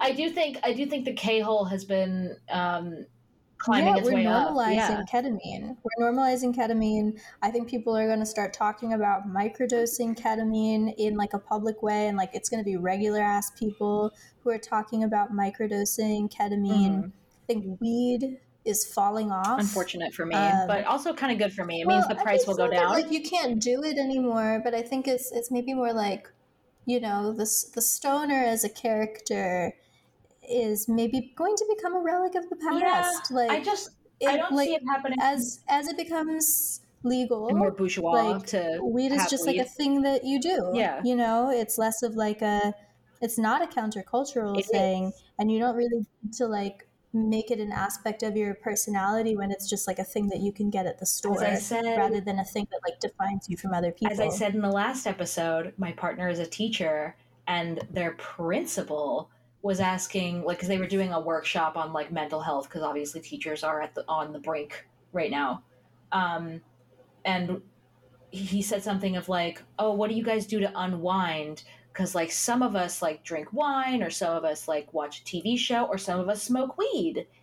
Like it was much more of like it's considered the the unwinding pastime. Now I'm imagining a Don Draper character coming through the front door of his home and his wife being like, Mm. "Welcome home, darling. Here's a here's a spliff," and then like giving him a fucking giant joint while he sits down in his smoking jacket and his fucking slippers and ignores the children for the rest of the night. weed will never be glamorous i'm sorry there's just something about it that like i think it's it's i don't know it Oh, just I'm doesn't look as cool as like smoking a cigarette I'm not saying this. but is don glamorous. draper is glamorous He's glamorous, but I'm saying this in a in like the the fifties, ignoring the children. The wife has an Adderall addiction Yeah. kind of way. It's like not Mhm. sexy, is what I'm saying. Oh wow. Okay. All right. On the note of substances, alcohol Mm, is going to become less popular for young people. yes. Um, and I think psychedelics are already becoming like I mean they're already like pretty normalized, but like even more so um, in a way that is like meant to be used as an alternative to like Mhm. SSRIs, um, anxiety medication, and stimulants. Like, mm, and then also like not in a microdosing way, in a macrodosing way, like have a spiritual experience on this once and like cure your depression. Mhm. And this is happening in relation to a thing that I know is going to happen, but I'm also going to find it very annoying. Is um, you're going to start hearing people telling you to read capitalist realism. Ugh. It's going to it's going to become ubiquitous. It's going to become just a, a thing that you expect to hear is someone asking you, "Oh, have you read capitalist realism yet? You should read capitalist realism." And from there is going to be the plummeting of the mental health awareness market. um, you know, where people start talking about how mental health is like a product of your environment, which is true sometimes. What Mark Fisher wasn't able to do in the book Capitalist Realism um, is use uh, citations. Mhm. Um, but also because the book is like pamphlet le- pamphlet length, it's just it's not going that in depth into this idea that I think is it has like a lot of merit to it that um, certain things like anxiety and depression and like also mental disorders like ADHD um, or PTSD like these things like happen sometimes in response to environmental factors um, that are caused by like oppression or capitalism um, or you know like something else that's bad and that if like those environmental factors were changed you might not be depressed anymore and so maybe like instead of just treating those issues individually and giving individual people medication we should organize for a better future so that people are not like given depression Mm-hmm. by these conditions. And that's true sometimes. Some people also just like do have depression. Some Um, people also and- have a chemical imbalance in their brain. Um, you know, like I think Yeah, like, the thing is, is that like the res- the the issue is that there's a response and an infrastructure surrounding mental illness that is the issue that um, causes a lot of strain. Not the issue, but it causes a lot of like strain on um, and exacerbates a lot of mental health symptoms. You know, like the the Mhm. idea of ADHD basically runs completely um, incongruent with the idea of being a good worker. Um, so getting the kind of treatment that you need and the kind of leeway, not even leeway, but like um, support that you need from your workplace um, in order to be um, functioning and happy um, is just not something that will be given to you. Um, a lot of the like mental health talk surrounding workplaces um, is so unbelievably surface level. It's like almost verging on parody. Um, you know, I think like I said in my list that I think self care as a term is on its way out as we start to get Yeah. more into um, like the idea of um, getting rid of commodification as people as the recession looms ever closer and so on and so forth. Um, i also said that physical media is coming back. By that i mean mostly for music. Uh, i'm not sure about um, i think streaming's still like big. I think it's actually going to get bigger unfortunately um, as like movie theaters move their way out. Um, Also, zines. zines. Zines i think Now is a good time to start a zine if you want to start a zine because people are going to want to read your zine in like four months. Limited run print media is going to be a cool thing. I want to I want to like go back a little bit to the mental health thing because I think that this is a good example of like how you can do trend forecasting yourself if you want to do it. Um, a lot of these things are like backlashes or responses to like things that have reached a saturation point. And so you can like look at the past hmm, like five to like eight years and see that the way that people have talked about mental health uh, raising awareness for mental health but like i don't know like i still don't really know what that means um, or s- self-care um, or like normalizing uh, anxiety and depression mostly not really anything besides those two have they've like reached a point where it no longer feels meaningful to people even like people who might be um, like helped or moved by those things. Like it now has gotten to a point where it just feels like perfunctory and um, like hollow. It almost seems like a And thing so- that you are just required to do um, in order to pass some kind of like liability clause. Like I, I, the thing that really pisses similar to like the, the diversity Mhm. and equity training and so i like i think that then people start looking for different answers because the problem is still there of like we we do have like a like a mental illness sort of like crisis right now where there's like so many people that do have like anxiety or depression and like there are many people that are like being diagnosed with different kinds of personality disorders and like different attention related disorders and we've, we've things seen that a lot like of dog shit. on the spectrum We've that. seen a lot of dog shit discourse surrounding ADHD from people who just got diagnosed this year because, surprise, surprise, they found it hard to focus when they were isolated in their own home. Um, Right. So when the like the like whole self-care solution or raising awareness solution doesn't feel like it's addressing the problem anymore for people, but the problem still exists, like they're going to look for something else. And yeah, I like I just wish it was a different book.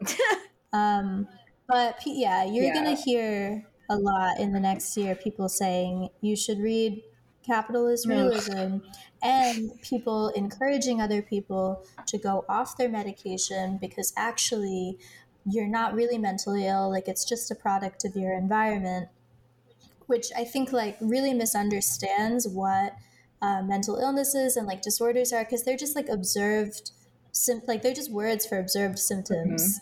Um, like nothing like intrinsically is like inside you. Like there's not like a little like light up node on your brain that's like you have the, a very specific kind of depression. Yeah. Like it is just like a set of observed symptoms that gets a diagnosis. It fits an umbrella that like multiple people might have, and like people might have this thing for different reasons. Um, Yeah. but I think that like because there is a lack of understanding around that, and people are like wanting to find a way to cure these things or to like relieve themselves of um, like the things that they're experiencing, we're going to move to a different solution besides like just practice self care. And for some people, it's going to be like there there will be like a push to like go off your medication and like ch- try to change your envi- environment or just like be aware that the only reason that you feel this way is because it's a product of your environment um, Uh, yeah. that'll, be, that'll be kind of bad for some people um, but i think my oh okay i was interested in your thoughts on this Yeah. because i'm not really a film person Oh, I have a lot of I have a lot Um, of movie ones actually. Um, Oh, thank God. Okay.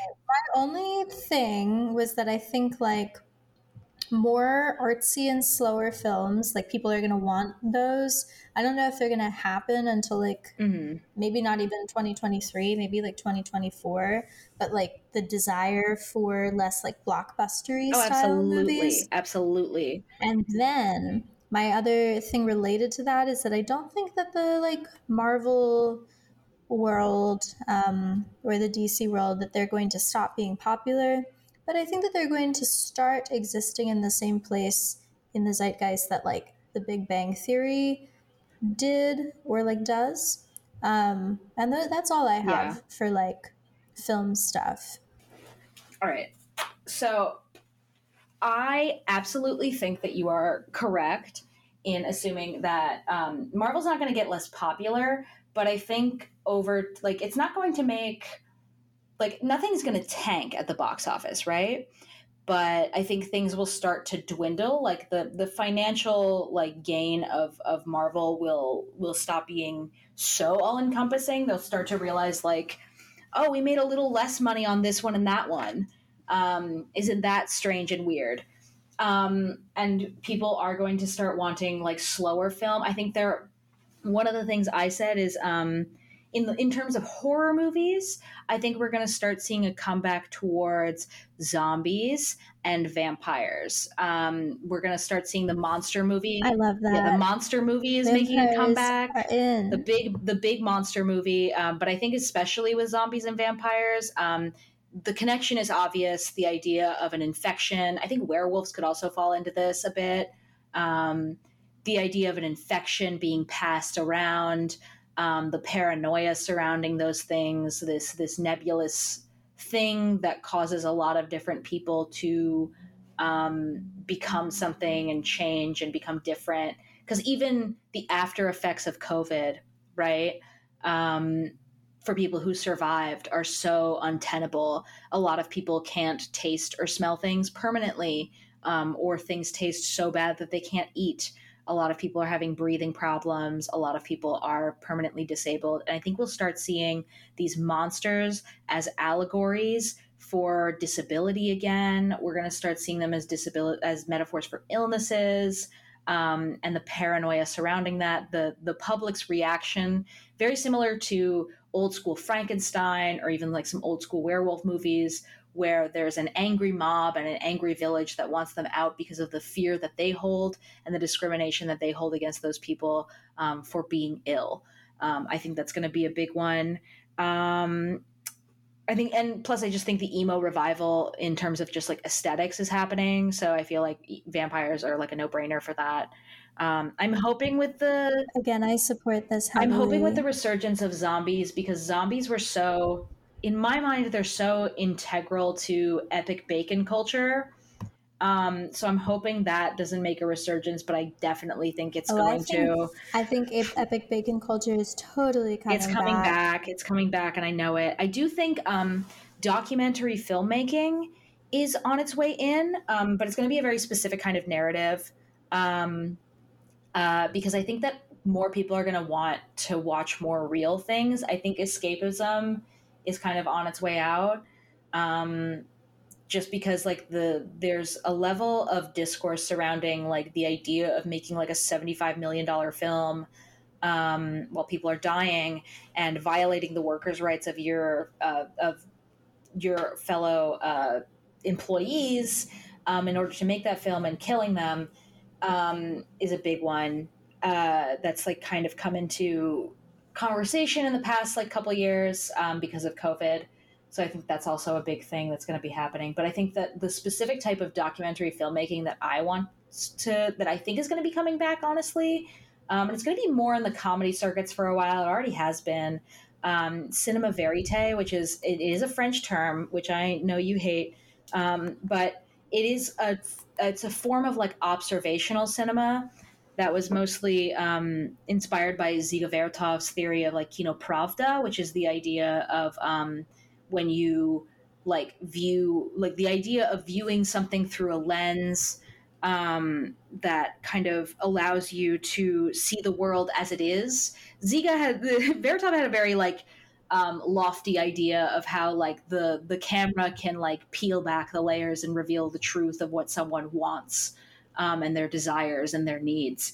Um, and he's not completely wrong. I mean, Z- cinema verite is very much about that. You can see this in films like Grey Gardens and films that allowed the subject um, to take a lot of like narrative um, pull through and a lot of like narrative authority um, and allowed them to kind of like just speak without a lot of narration, without a lot of like explanation or context um, from the filmmaker themselves. Um, it's kind of over time, it's become a, a platform or a genre in which people start um, observing the different like it it's it's about observing the overlap between like what someone wants to be portrayed about themselves and what is actually being portrayed and the power dynamic of having a camera. You can see this in things like um, th- my favorite, um, Nathan for You, which is like one of my favorite things from the past couple years. Um, I think that I do think it's a little more mean spirited um, in the way that it portrays people. Um, the newer version of that, that Nathan Fielder also produced, um, is How to with John Wilson, which is making a lot of waves in the critics um, sphere. And I think that points to what you were talking about with slow cinema. It's a very like slow and awkward show. Um, it's very much about this guy named John Wilson, who's a documentarian, who kind of goes on these like little journeys through New York and then through other places um, to kind of observe um, the nuances and the the the sort of sur- surreal nature in which we live. Um, like for example there's a whole episode he does on scaffolding and scaffolding is a very while it's something that you can see everywhere it's something that's very unique to new york and that like every single um, area of new york has scaffolding covering um, sidewalk under buildings and that's for a lot of different reasons it's for liability reasons um, somebody in the 70s got hit with a brick and died um, and then it kind of develops further into this idea of like, well, scaffolding isn't always good for people with disabilities. And then he goes to a scaffolding conference. He talks to people at a, at like this big scaffolding conference who all believe that scaffolding is great because uh, it makes the money. And then it's at it's in New Orleans, um, and around that same time in 2019, um, he drove past the Hard Rock Hotel Cafe, which was undergoing serious renovations. And then he gets home that week and the Hard Rock Hotel Cafe collapsed and killed uh, five people. And those people could not be uh, recovered. I remember this story very specifically uh, when it happened. Those people could not be recovered for weeks. Um, and they had put up a tarp to cover up the very visible dead bodies, and that tarp got taken down. And there was quite a bit of time where um, they basically had to debate of like how are they going to take down this structure safely with that like and the only way they could figure it out was by very systemically uh, demolishing it through via dynamite um, and at the end of this episode he goes into this very powerful statement of like i drove past that and i thought about scaffolding again and i realized that scaffolding wouldn't ever even help in this kind of situation this isn't something that like while it can help in these like minute situations, it causes more harm than good. Um, and in the end, uh, even in these like drastic situations of capitalism where something collapses on top of several people and kills them, the structure of capitalism is so unstable that they can't even like do the right thing and memorialize those people for fear of destroying others around them. Um, and I just thought that was like literally it fucking hit me like a truck so hard.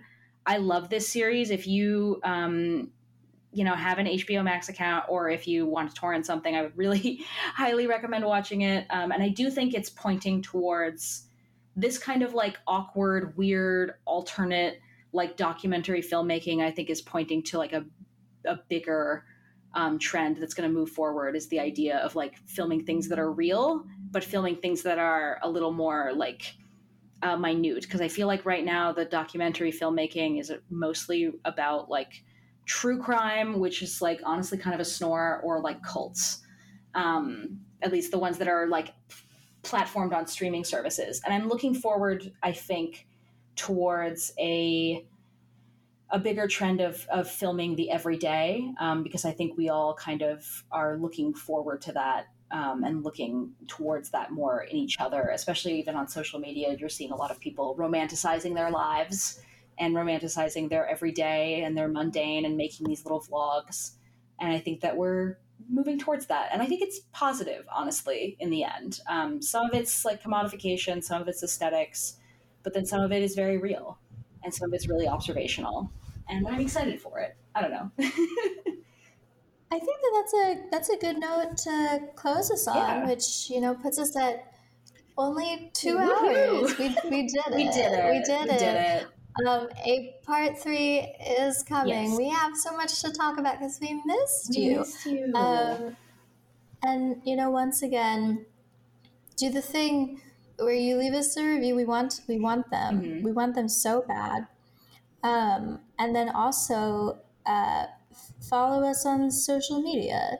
And I think that Yeah. that's like Leave us a review it, on you know? Spotify now. Leave us a review on Apple um, because those help us get uh, farther in the dreaded uh, almighty algorithm. So help us with that. Um, follow us on social media. We're Big Soy Naturals everywhere. Send us an email. Send us whatever you want to send us um, to bigsoypodcast at gmail.com. We give you guys so many prompts. Send us a photo Yes. of yourself in a corduroy suit. I want to see one. I want to see one so bad. Um, that's yeah. That's my only request of you, and yet no one has fulfilled we give you it. guys so, many prompts, and I think we've on only there? ever gotten one email, and I, I just think maybe you guys are shy. That's literally not Yeah. true.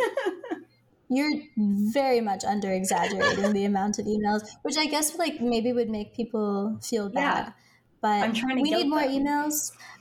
Um, okay, that's all. Bye. Goodbye. I don't want smoke, I just want smoke. Cock is want one of my smoke, favorite want smoke. tastes. I don't want smoke, I just want to smoke. The American When I hit the pipe, I'm like are Walter White. Women. When I Not only smoke, that, I feel like the a dope. balls smell amazing. Yeah, I like green because it makes me lean. And I smoke high because I'm blowing clouds. Women when are I in get high, then it's time to smoke. demented. They When are smoking loud, dangerous time to people. like I cannot When I hit the get it blunt, far enough down my throat to be Blunt. satisfied. It's like, give a fuck. I don't want smoke. I'm only satisfied smoke. when I don't feel smoke, those I just want intense, powerful, salty, hot smoke, pumps of cum down my I don't want throat. smoke, I just want smoke. This is a certified Big Soy Naturals classic.